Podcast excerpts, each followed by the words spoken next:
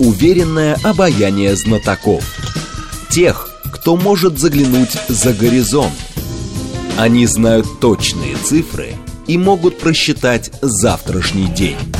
Умные парни вновь и вновь выходят в прямой эфир, чтобы многое нам объяснить. Программа предназначена для лиц старше 16 лет. 15 часов 6 минут в столице. Радиостанция «Говорит Москва», 94,8. Микрофон Евгения Волгина. Наш умный парень сегодня Алексей Мартынов, политолог, доцент финансового университета, директор Международного института новейших государств. Здравствуйте, Алексей Анатольевич. Здравствуйте. Наши координаты 7373948, телефон, смски +7 925 888 8948, телеграмм для ваших сообщений «Говорит и Москобот». Смотреть можно в YouTube-канале «Говорит Москва». Стрим там начался. Мы в белом, поэтому смотрите. А мы в белом, смотрите, конечно, все в белом. Практически как в белом пальто, но правда... Да, все очень правильно, и будем говорить как правильно, как надо, а как не надо, не будем говорить. Да, но на самом деле давайте, наверное, с Дагестана начнем, хотя чисто информационно, как говорят, тема уже немножечко потухло, но все равно осадочек-то остался, потому что муфтий сегодня выступил в Татарстане, говорит, что ну давайте, они все-таки были подвержены манипуляции, мы вообще ненормальные люди, надо их понять и простить и так далее. Хотя на Совбезе президент довольно жестко высказывался, и, в общем, зачинщики должны быть пойманы, и они пойманы, и тут еще происки или и Запада есть, и СБУшников, и всех на свете. И важно понять все-таки, а в чем была причина произошедшего. Это была чисто провокация, или какая-то межнациональная рознь есть, и этим кто-то воспользовался, или что это было? Ну, во-первых, я вам хочу сказать, что гаже антисемитизма только, наверное, русофобия. И надо сказать, что и то, и другое явление сугубо европейские, импортные.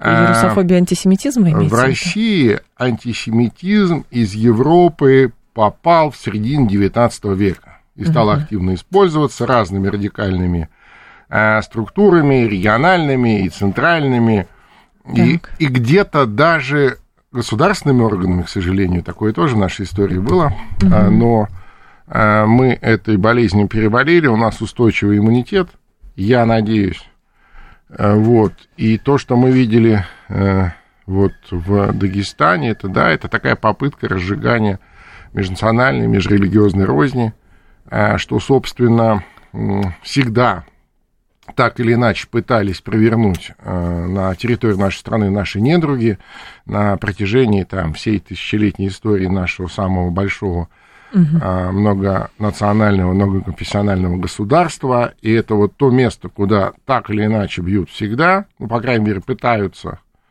И иногда у них что-то получается в этом смысле. И, честно говоря, удручает и удивляет не столько сами попытки, сколько вот тот достаточно массовый характер, который носила вот эта акция в аэропорте Махачкалы, ну, то есть количество людей, которые попали под эту провокацию, под эту манипуляцию, ну, слишком большое, мне кажется. Но нет ли ощущения такого, что за тем, что поставили диагноз, что это все инспирировано, значит, врагами России, есть попытка как будто бы заболтать проблему, что проблема межнациональной розни, она есть. Вроде бы казалось на протяжении нескольких десятилетий, что после там, чеченских войн и так далее, и войн на Северном Кавказе удалось более-менее все урегулировать, но какие-то ростки появляются, и вот дай только повод. Ну, или это будет какой-то самолет, или еще что-то. Во-первых, еще раз, это особенность нашей самой большой в мире страны, многонациональной, многоконфессиональной. Мы говорили об этом. И этот процесс коммуникации и, так сказать, вот постоянной профилактики, что ли, он, безусловно, не должен останавливаться ни на секунду. Это совершенно точно. И здесь есть повод задуматься некоторым службам, которые должны за подобными вещами внимательно следить. Думаете, расслабились в какой-то момент? В определенном смысле, наверное. Ну, не то чтобы расслабились, но, скажем, сконцентрировали внимание в другом направлении. Вот это первое. Второе, если мы говорим про Дагестан, послушайте, Дагестан, между прочим, одна из самых многонациональных республик Российской Федерации. Да? Да. То есть я имею в виду исторически, там живет очень много народностей, очень разных.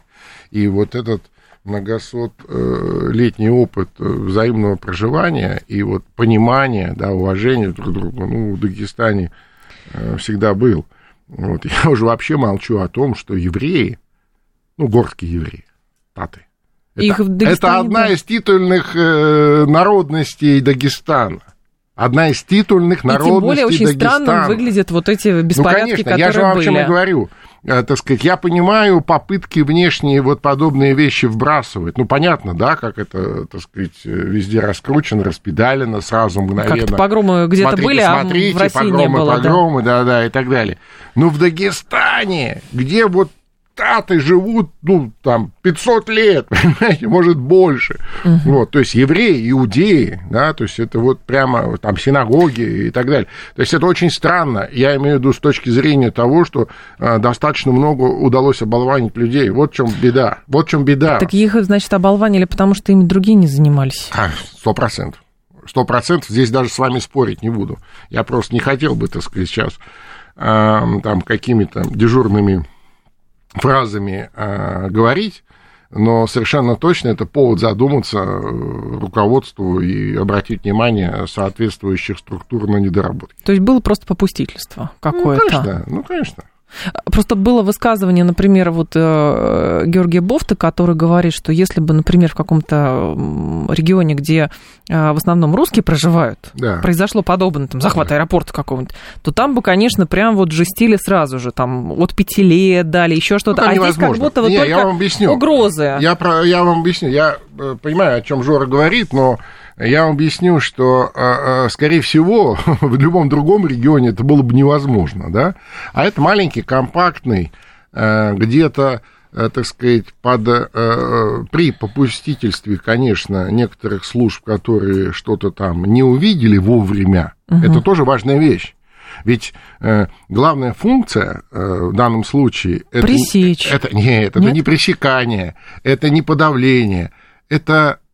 превентивные мероприятия, да, это внимательно смотреть, думать, анализировать, да, когда что-то начинает отклоняться, так сказать, от линии. Вспомните, когда была Карабахская война, что здесь писали, что здесь в МВД вызывали представителей диаспор и говорили, чтобы ничего не происходило в Москве. Ну, конечно. Это может быть не самая лучшая параллель, но, тем не менее, естественно, еще раз, у нас очень много разных людей. И, собственно, в единстве нашего общества и есть сила нашего государства, как бы это патетично ни звучало. Мы, может быть, к этому относимся так поверхностно, но я вас уверяю, наши оппоненты там последние 500-700 лет относятся ровно серьезно к этому всему. Делят Россиюшки на регионы. Конечно. Алексей Анатольевич, честно говоря, еще вызывает, знаете, отрыв, что какой-то один телеграм-канал способен вывести такое количество людей, и это еще они без оружия были.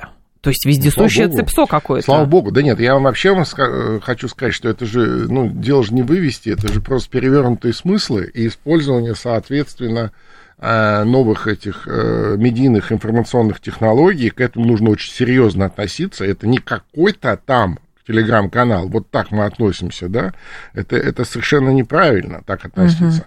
Какой-то там телеграм-канал или какой-то там Facebook, вон, арабскую весну поднял, так, на секундочку. Какой-то там Facebook и какие-то там социальные сети, подняли... мы-то считали, что у нас люди-то более спокойные. Всю эту историю на Украине в 2014 году. Так и получается, что это цепсота, очевидно, совершенно может действовать и довольно эффективно действует здесь. Как ей противостоять? Нет, конечно, и безусловно. Так вот мы об этом с вами и говорим. Просто я не хочу подменять, так сказать, своим экспертным мнением компетенцию, еще раз, соответствующих служб, которые ради этого существуют, ради этого получают бюджетное ассигнование, там, зарплаты, премии и так далее. Понимаете, зачем мы будем, лезть в чужую компетенцию? Давайте останемся в своей, но будем требовать от тех, кто обязан в ней, я имею в виду в своей компетенции, обеспечивать или профилактировать подобные вещи, выполнять хорошо свою работу. Ну, Кадыров, кстати, довольно жестко высказался. А что Кадыров? У него самого в Чечне там достаточное количество этих всех вещей. И, кстати, в Чечне такого не было. Попытки были. Попытки, он сказал, были, но 3 предупредительных выстрела в воздух, и все. Ну, дело же не в выстрелах в воздух, а в том, что, между прочим, на территории Чеченской Республики, как бы мы там своеобразно относились к Рамзану Ахматовичу, да, то есть, ну, он такой веселый блогер, да, ну, то есть, я в кавычках имею в виду, и так далее.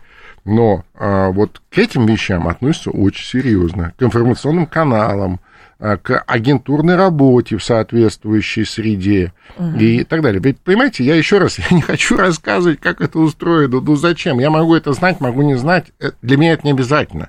Но это обязательно с точки зрения компетенции для тех служб, которые этим занимаются. Да, но почему мы с вами... 99% этой работы, она незаметная, она агентурная, она превентивная. И тогда она качественно выполняется, когда выполняется вот это 99. Я понимаю, 1%, который выкатывает на общее обозрение, это серьезный провал. Конечно, поэтому и речь, почему об этом сейчас много говорят, потому что мы тоже живем в многомиллионном городе, и, соответственно, и, в общем, там, с пониманием относимся к тому, что здесь много людей там, из среднеазиатских республик, при этом параллельно Патрушев говорит, что, значит, всякие враги Российской Федерации пытаются экстремизма насаждать в этой Средней Азии, радикалы могут ехать сюда, и, соответственно, как бы работы у этих компетентных органов становятся все больше и больше, чтобы не было у нас с вами как раз здесь, в беседе, опасения, что если это можно было такую бунт поднять в Дагестане, что говорить уже о Москве,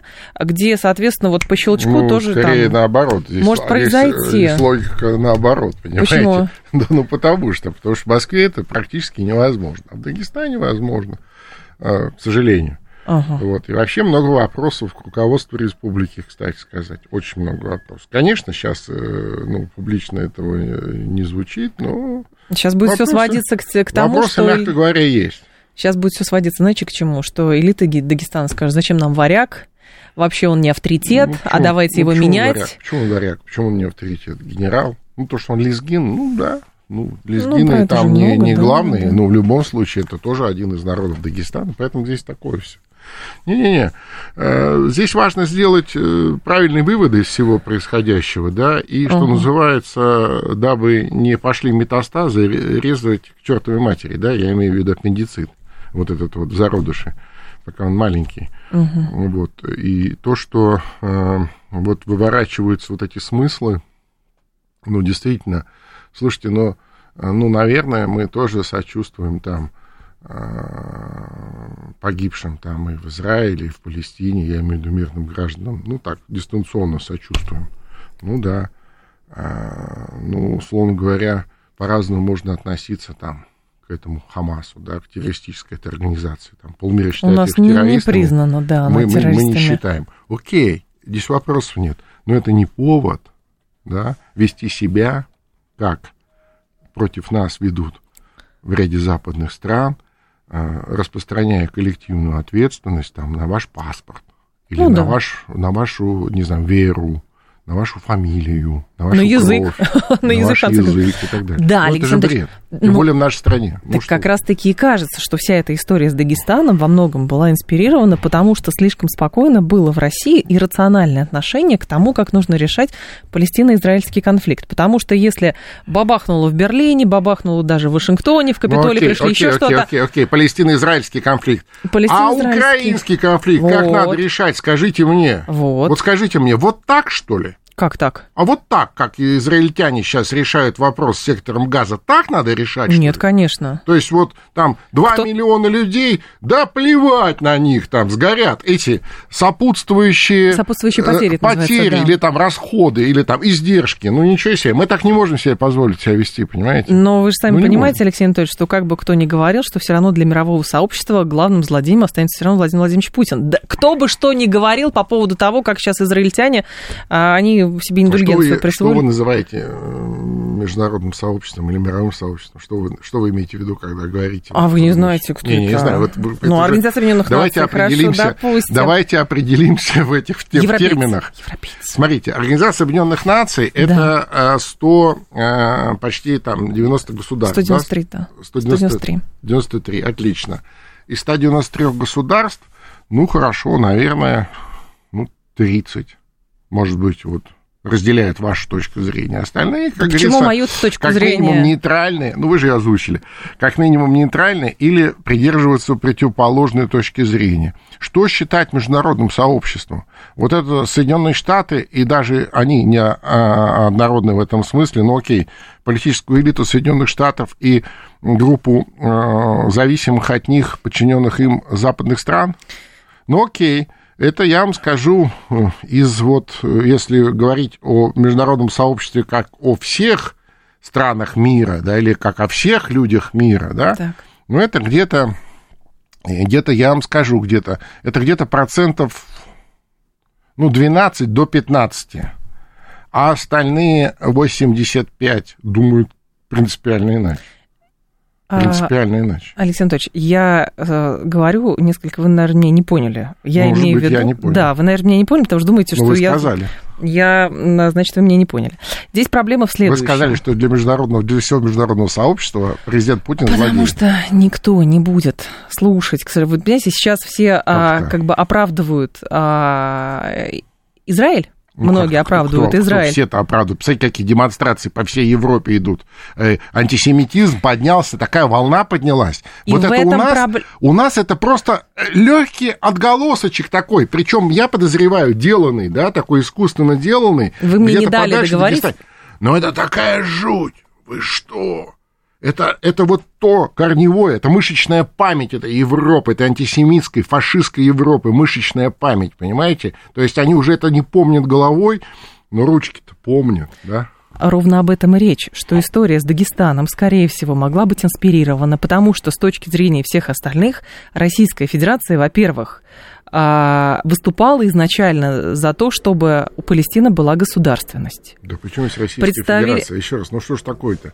Российская Федерация, как правопреемник Советского Союза, на протяжении последних 75 лет, придерживается одной и той же последовательной позиции. Выполнение резолюции 181, которая предполагает создание на территории современной Палестины двух государств. Всё. Да. И Израиля, и Палестины. Да. Израиль создан был, еврейское государство.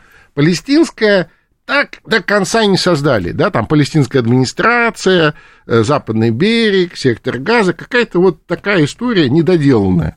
Но еще раз, понимаете, здесь дьявол в коннотациях, в мелочах, в этих в междометиях, да. Когда вы говорите о том, что Россия выступает за Палестину, вы уже встаете на сторону конфликта. Алексей Анатольевич, я просто не понимаю, вы не слышите то, что я говорю? Я слышу прекрасно. А зачем вы мне приписываете то, что я не говорила? Почему же я слышу, я пытаюсь, так сказать... Я говорю, что Российская Федерация, заявила, что решить вопрос палестино-израильского конфликта можно как раз, чтобы резолюции Совета Безопасности выполнялись, и чтобы была дарована государственность Палестине, потому что государственность Израиля уже есть. Государственность о чем речь. Не даруется еще раз, она создается. Израиль на это не пойдет. Почему? При этом... Почему так? А вы думаете, что Израиль на это пойдет сейчас? Рано или поздно пойдет, конечно. А почему же не пойдет? Кому он будет прислушиваться? Пойдет. Кому? Денется? Понимаете, здесь же дело же не в Израиле, а дело в Соединенных Штатах. В свое время Соединенные Штаты натянули на себя первую скрипку в этом палестино-израильском конфликте, выполнении той самой пресловутой резолюции. Да?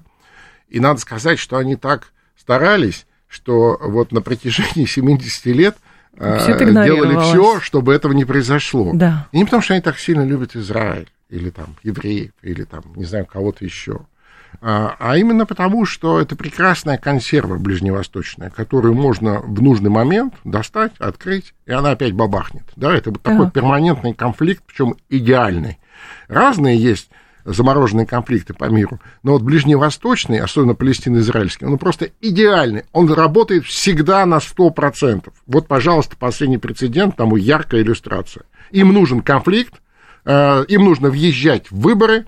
Выборы въезжать не с чем. Внутренняя повестка полностью провалена в смысле того, что она не за демократами. Им нужна внешняя история, яркая, страшная, конечно, опасная. Ну, была история. Они включают Хамас. Да. Ну, Украина просто выдохлась. Была. Выдохлась.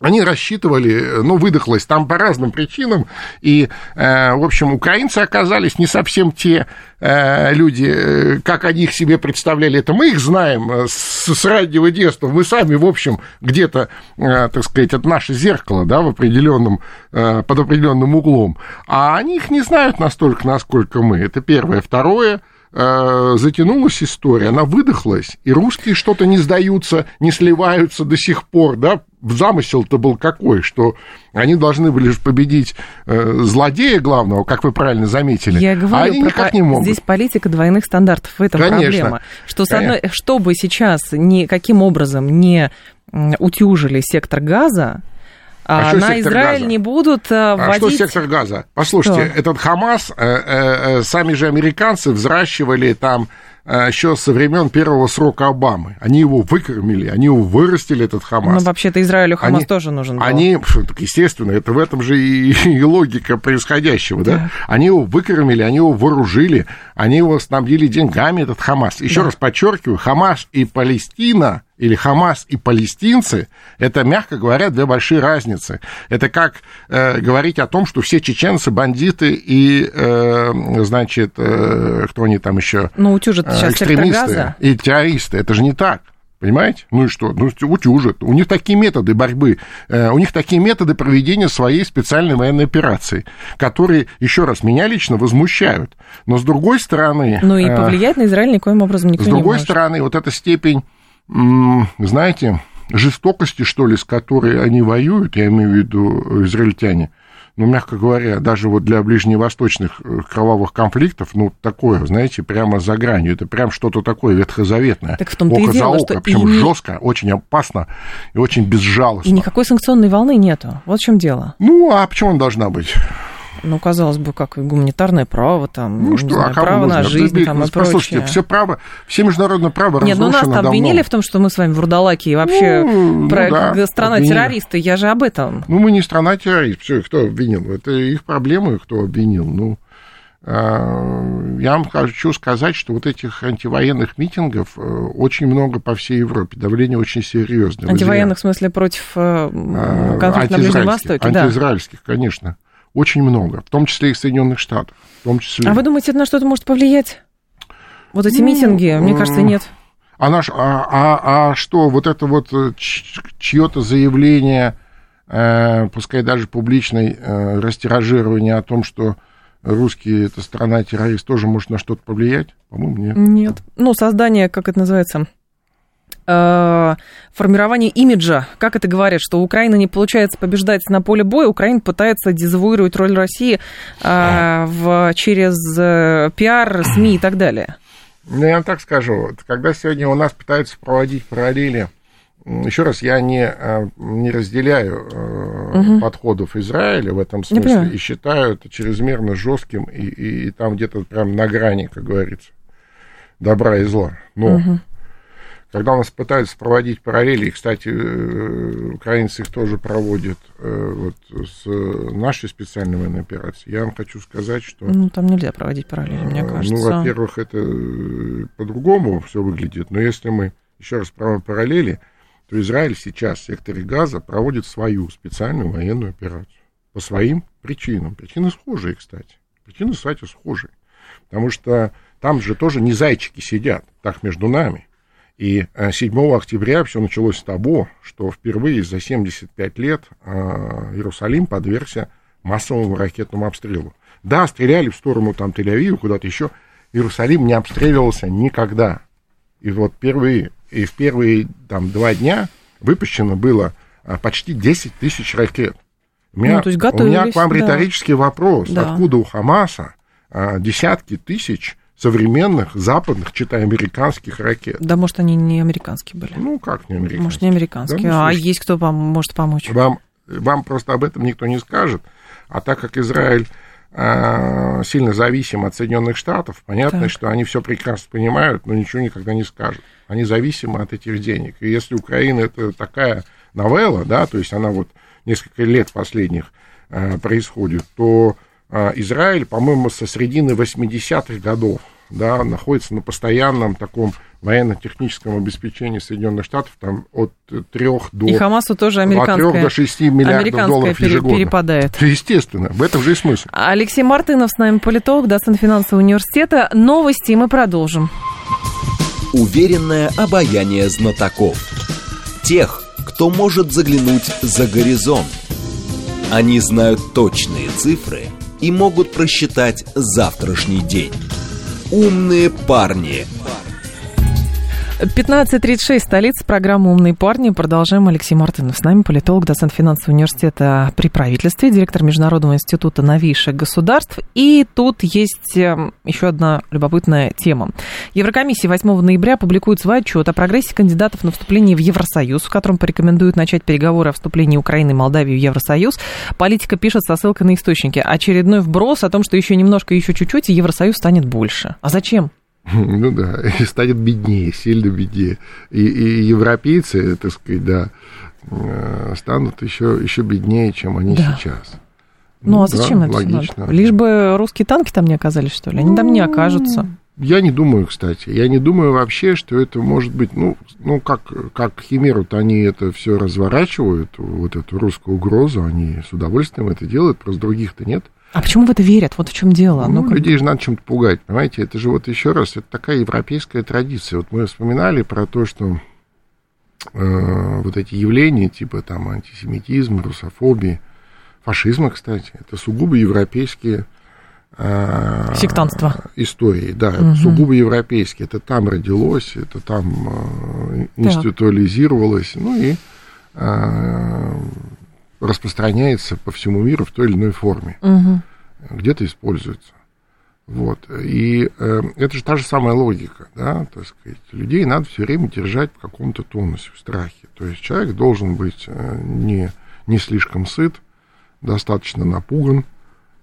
Чтобы потом в бой кинуться? Ну, конечно. И тогда он абсолютно управляем. Это вот логика такой классической европейской управленческой мысли. Но, по сути, современные европейские управленцы разрушают все то, что их предшественники как бы создавали после Второй мировой войны. Вот это там какой-то миропорядок, понятные правила, экономические связи и так далее. А сейчас как будто все, ничего не получилось, и вот чем хуже, тем лучше. Ну, не то, что не получилось, просто они не справляются. Понимаете, просто это же простая вещь. С одной стороны...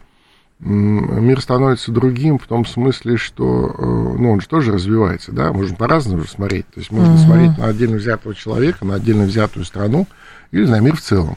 Ну, и так же, как и любой человек, так сказать, с годами развивается, да, ну или вперед прогрессирует, или наоборот, так сказать, становится дебилом, регрессирует, там спивается и так далее.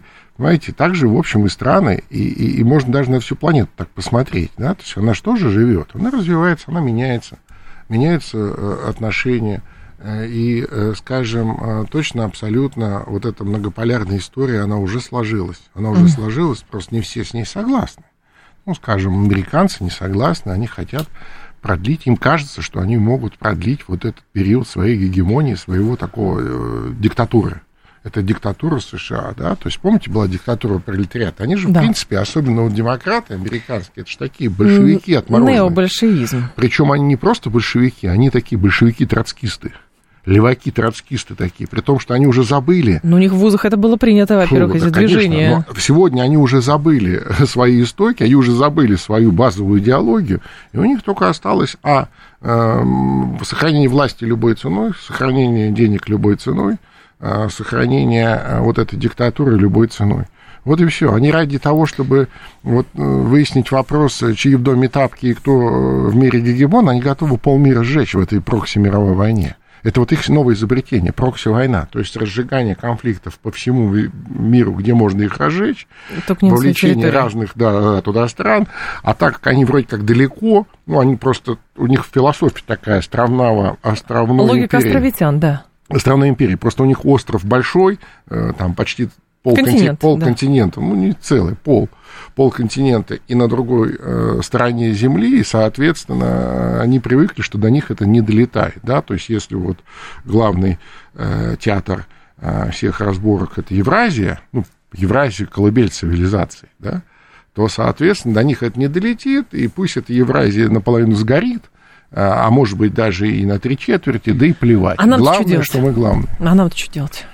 Ну, хороший вопрос. У меня вопрос, знаете, другой. Кто их остановит? Кто остановит вот, эти сумасшедшие Соединенные Штаты? Я имею в виду демократов американских. Кто остановит этих неотроцкистов? Ну, окей. На Украине мы их остановим, безусловно. Украина – это наша, значит, история, и здесь мы как-то справимся. А по всему остальному миру кто их остановит? Кто может, вернее, вот давайте так, кто может их остановить? Ровно об этом как раз мостик с предыдущей части нашей с вами программы, потому что у нас была логика определенная, что вот европейцы поймут, что вот эти очень странные ненациональные лидеры разрушают экономику, международные связи и так далее.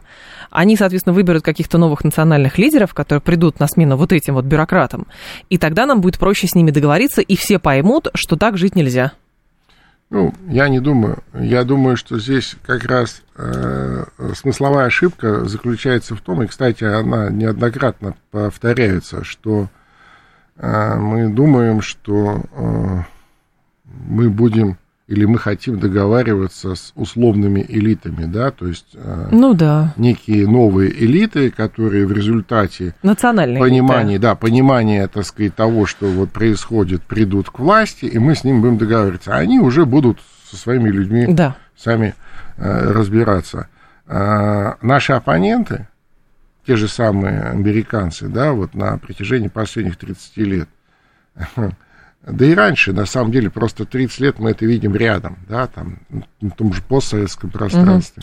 Они не столько с элитами имели диалог, хотя с элитами тоже, сколько с людьми, так сказать, создавая невероятное количество разных каких-то там НПО, фондов, грантовых программ, ну, то есть втягивая как можно больше, создавая системы средств массовой информации. А мы, получается, только с элиточкой работали, деньги им давали в надежде, что они все разрушат. Нет, более того, я вам скажу, что мы же тоже были объектом этого воздействия там, на протяжении из этих 30, ну, лет 15 активного воздействия. Потому что белые люди должны научить, как правильно. Я вам скажу больше, система, допустим, средств массовой информации, российская система средств массовой информации, построена этими людьми. До сих пор она существует. Вот мы сейчас с вами в этой студии. Что же вы хотите сказать? Мы тоже элемент этой системы. Да, мы, конечно, сейчас, так сказать, по-другому пытаемся все это дело развернуть и так далее, но методологически вы просто, наверное, подзабыли, а в 90-х годах это целая была история, причем с большим удовольствием, да, как научить, где взять столько журналистов, которые умеют по-новому что-то там. Что? И брали... Но по-новому не значит против своей страны. Я никогда против своей страны не выступала, если что. Моя совесть чиста. Не, подождите, а никто никогда и не говорит. Это, кстати, между прочим, это уже вот дань последних, там, наверное, 5-7 лет, когда появилась вот из этой вот когорты отечественных журналистов, появилась вот эта вот часть, которая, знаете, она сейчас вся за границей в основном, да, которая против, там, и так далее. Которая в белых польтах. Да. А ведь изначально никто вас и не заставлял ни в коем случае. Нет. Мы же только вот за то, чтобы все было вот как положено. Чтобы было... Конструктивная критика это называлось. Да. 2 источника, помните, в смысле, два комментария, 2 мнения. Так нет, 2 мнения тоже неплохо. Дискуссия, никакой позиции, это все важно, мы должны давать информацию. И это прекрасные, значит, слова, это замечательные вещи. Да. Но они построены таким образом, что российская медиапространства российские СМИ до сих пор являются органичной частью вот этих глобального медиапространства, глобальной сети. Даже когда мы находимся в противофазе, ну, сейчас, да, вот в режиме информационной войны, мы все равно часть вот этого всего общего и большого. Ну, поэтому нам же можно этим пользоваться, чтобы продвигать свою-то точку зрения, а мы говорим, ну, нас не слушают, или мы не умеем так. Конечно, мы обязаны это делать, но еще раз, вам отведен, это не ваше поле, это поле глобальное, вы его не контролируете. Да. Вам отведен вот этот загончик, каральчик, все, вы его не перепрыгнете никак. В этом-то и смысл. Невозможно. Нет, понятно, что на Украину работают мировой пиар, GR, СМИ и так далее и тому подобное. Да. Все работают. И у нас активно подхватывают, в том числе всякие шапкозакидательские темы из Тайма, из Блумберга, или еще что-то, что все пропало, хотя на самом деле ничего не пропало. Ну, так я об этом говорю. И, кстати, вот мы вспоминали палестино-израильский конфликт, вот этот вот размороженный, и вот мы говорили о том, что вот параллели какие-то, и в чем схожести, да, а в чем разница, знаете, вот в режиме информационной войны. В чем? Если, скажем, мы здесь с диаметрально противоположны, то есть наше поле, да, оно вот сужено до такого оправдывающегося и виноватого злодея там, и так далее, а все остальное это вот про правильных, отважных украинских повстанцев, а мы там, и так далее. Да-да-да. А мы оправдываемся. Да. То вот там никто не оправдывается. То в режиме вот палестино-израильской истории там никто не оправдывается. Там другой медийный сюжет. Там четко пополам. Там половина поля отдана Израилю. Вас скинем, нет, половина вас арабам, да-да-да. И если кто-то из них, так сказать, где-то проседает, то обязательно на другую сторону что-то накинут. Вы посмотрите, какая история происходит. То есть и Израиль сильнее с точки зрения военной, безусловно. Там армия регулярная и всякое такое. Вот.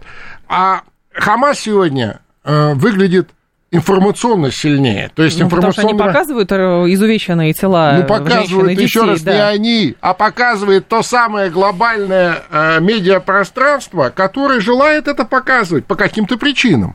И те люди, которые контролируют, они эти вещи режиссируют. То есть вы думаете, для того, чтобы вы смотрели, и у вас создавалось впечатление, что вы на футбольном матче. Да, за кого? Вы за кого? Вы знаете, вообще удивительные вещи. Первые пару дней этого конфликта и вот несколько звонков от журналистов, наших журналистов, да, прокомментируйте, пожалуйста, конечно, нет вопросов. Первый вопрос, знаете, какой был? Причем это кого вы? Точно совершенно. Вы за кого? Зачем? За белых или за красных? За черных или за зеленых? Не все нужно подключились хорошо, но что Палестину. Вы хотите, Алексей Анатольевич, сказать? Это же вот кошмар. И эти вот такие мелочи, они вот четко иллюстрируют тезис, о котором я сказал выше. Мы часть этого глобального пространства. Потому что нужно учиться. И как только позволили, вот понимаете, причем даже не то, чтобы совсем позволили, а так вот, чуть-чуть, да, почувствовать себя, наконец, белым человеком, которому не надо каяться. Все сразу кинулись в эту историю. Алексей Анатольевич, что вы говорите, если люди в начале специальной военной операции говорили, я не могу жить в стране, которая воюет с соседом, поэтому ехала в Израиль? А теперь они за Израиль. Конечно. И логично, да, просто вот в такой линейной... Но они же могут. В жанре линейной манипулятивной логики, если за Израиль США, и если вот эти люди за Израиль, значит, я... местный, здесь, вот находящийся в студии, должен быть за арабов, за Палестину, за Хамас, конечно, а как? Вот что. Это ужасная вещь. Это манипуляция, причем она такая вот как-то линейная, простая. Здесь же вопрос, как использовать общественно... А то вы удивляетесь, откуда антисемитизм? Откуда он берется? Откуда антисемитизм берется? Не знаю, русофобия откуда берется. Вот приблизительно механизмы, приблизительно те же самые. Просто у Израиля обычно все, кто осуждает Израиль, не автоматом становятся антисемитами, понимаете? Хорошо. Если даже эти люди сами евреи... А кто осуждает русских, становятся русофобами. Просто антисемитам быть стыдно, а русофобам прикольно, да? И то уже не сильно стыдно, как выясняется. Вот. А русофобам пока не больно. Пока, я подчеркиваю. Пока не больно. 7373948, телефон прямого эфира. Давайте послушаем пару звонков. Слушаем вас, Аллу, пожалуйста, ваш вопрос. Добрый день. Да. Сергей Алексеевич, слушаем вас. Алексей Анатольевич, может ли, на ваш взгляд, из того факта, что Хамас, как вы сказали, взрастили сами США и Израиль, что они финансировали, вооружали Хамас. Следует вывод о том, что нападение 7 октября на территории Израиля, Хамаса, это спланированная Вашингтоном и Тель-Авивом спецоперация. Спасибо. Ну, здесь вот единственная, так сказать, ошибка заключается в том, что Израиль-то в этом не участвует, да, это чисто американский проект, я с вами полностью согласен, и это спланированная, да, безусловно, спланированная в Вашингтоне история, они готовы сжечь еврейское государство, понимаете, лишь так бы достичь своих целей. Так это же штат новый, зачем мы сжигать Израиль? Ну, давайте еще будем говорить советскими пропагандистскими клише про израильскую военщину. Пропаганда в Советском Союзе была очень даже ничего, Алексей Анатольевич. А я не против, я там вырос и, так сказать, вполне себе, да, учился этому тогда. Так вот, полностью согласен с нашим радиослушателем. Американская история. Это американская история. Израиль, как вам объяснить? Израиль так устроен, сегодняшний Израиль, что он никогда не сможет ничего сказать грубого Соединенным Штатам. Это совершенно точно. Они абсолютно зависимы. Но сегодняшний Израиль, я имею в виду сегодняшняя власть в Израиле, да, вот Биби, его коалиция и так далее, это кость в горле у американских демократов. А Байден лично его, ну, как сказать, ненавидит очень давно. То есть они же давно знакомы, да, и у них такая стойкая идиосинкразия. То есть полтора года он с ним не встречался, хотя вот он уже больше полутора лет у власти, я имею в виду коалиция Биби. Израиль принципиально и по понятным причинам, да, не участвует, официально я подчеркиваю, на уровне государства, не участвует ни в каких антироссийских санкциях, не участвует ни в каких вот этих украинских плясках. Да, там пытаются что-то там эти, знаете, профессиональные украинцы в Израиле плясать, там что-то шумно демонстрировать, там их наш этот негодяй беглый финансирует и хороводит, я имею в виду Невзлина. Но официальный Израиль категорически не желает въезжать в этот чужой забор. И это одна из причин, да, это первое. Второе, ну, это как бы не главное, а главная причина, на мой взгляд, заключается в том, что не так давно администрация Байдена как раз тоже вот в рамках того, как им ехать в новую избирательную кампанию, попытались перехватить Авраамические соглашения. Это проект Трампа, он не успел его довести до конца. Ему не хватило времени, президентского времени. С саудитами, в смысле? Да, это договор Израиля с Саудовской Аравией, и дальше перспектива присоединения к этому договору всех ведущих стран Ближнего Востока, в том числе и Ирана. То есть это новый взгляд на Ближний Восток. Это не вечная война на Ближнем Востоке, а вечный мир на Ближнем Востоке. Это вот то, что туда понес Трамп и начал это делать. Да. И демократы, Байден попытались это перехватить. У них не получилось ничего. У них ничего не получилось. Ровно после того, как они поняли, что у них ничего не получилось, ровно через 2 недели, 7 октября, Хамас по щелчку начал обстреливать израильские города. Но Хамас не мог за 2 недели подготовиться, как я согласен. Здрасте, десятки тысяч ракет, да? И когда спрашиваешь, ну, не я спрашиваю, все спрашивают, откуда? Они, знаете, сперва пытались показать, как они там из водопроводных труб делают современные ракеты. Да. Смешно. Нет, потом сказали, что Путин Хамас снабжает. Потом они, знаете, это же на варе шапка горит, потом они... Американцы говорят, ну, знаете, мы тут в Афганистане много чего побросали, видимо, как-то туда это попало, ну, это же рядом, ну, вот по этим норам, да, смешно, десятки тысяч. В Газе есть порт, туда идут постоянные гуманитарные конвои, которых никто не досматривает, я подозреваю, что вооружение вот этого, значит, боевого крыла Хамас идет не 1 год. Постоянная статья USAID, постоянная статья. С перерывом вот на 3 года Трампа. Трамп замораживал это финансирование на 3 года. На протяжении уже 12 лет. Ежегодно там от 350 до 370 миллионов долларов. Причем так, развитие демократических институтов Хамас. Да. Это я не придумываю. Можете это в ежегодном отчете USAID посмотреть. Это же публикуется. Только про Невзлина сказали, надо сказать, что он иноагент, чтобы нам Роскомнадзор... Да он мерзавец и подонок. Качает предъявил. Израиль. А перед этим он 9 месяцев они там Майдан устраивали вокруг судебной реформы, тоже пытаясь свергнуть Нетаньяху. Не получилось. Ну, отлично. Понимаете, Авраамические соглашения перехватить не получилось. Тоже понятно. Ну, окей, значит, будет война. Отлично. Песков, кстати, тут сказал, у нас же по поводу релокантов-то дискуссия продвигается. Песков, сегодня его спросили про Фридмана, и он говорит, что россияне ездят по миру, это нормальная практика. Ну, да. Он не олигарх, он бизнесмен. И, соответственно, крупный бизнесмен, россияне вправе перемещаться по миру, но родина у них одна. А это правда, родина у них одна? Как у нас же относятся к таким, да, как бы, людям, но неоднозначно. Не, ну, слушайте, нет, а что такого?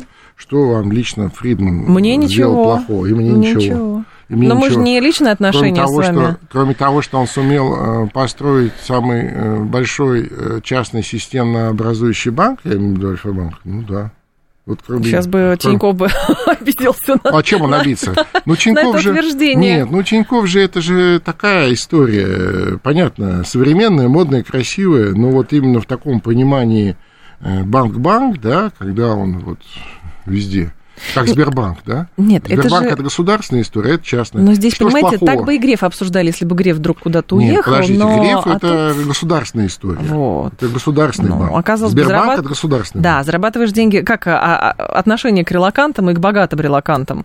Вроде бы зарабатывал деньги здесь, потом что-то произошло, уехал. Не, там, я вам скажу, у меня есть свое мнение по этому поводу. Да. Да. Вот есть люди, которые, значит, ну вот случилось что-то, да, они подорвали, побежали, вот, мало того, что побежали, еще по дороге, но это, как правило, касается не сильно богатых людей, да, хотя и состоятельные люди грешат этим, да, начали, так сказать, обливать помоями страну, на всякий случай, рассчитывая на то, что это оценят в новом месте их пребывания.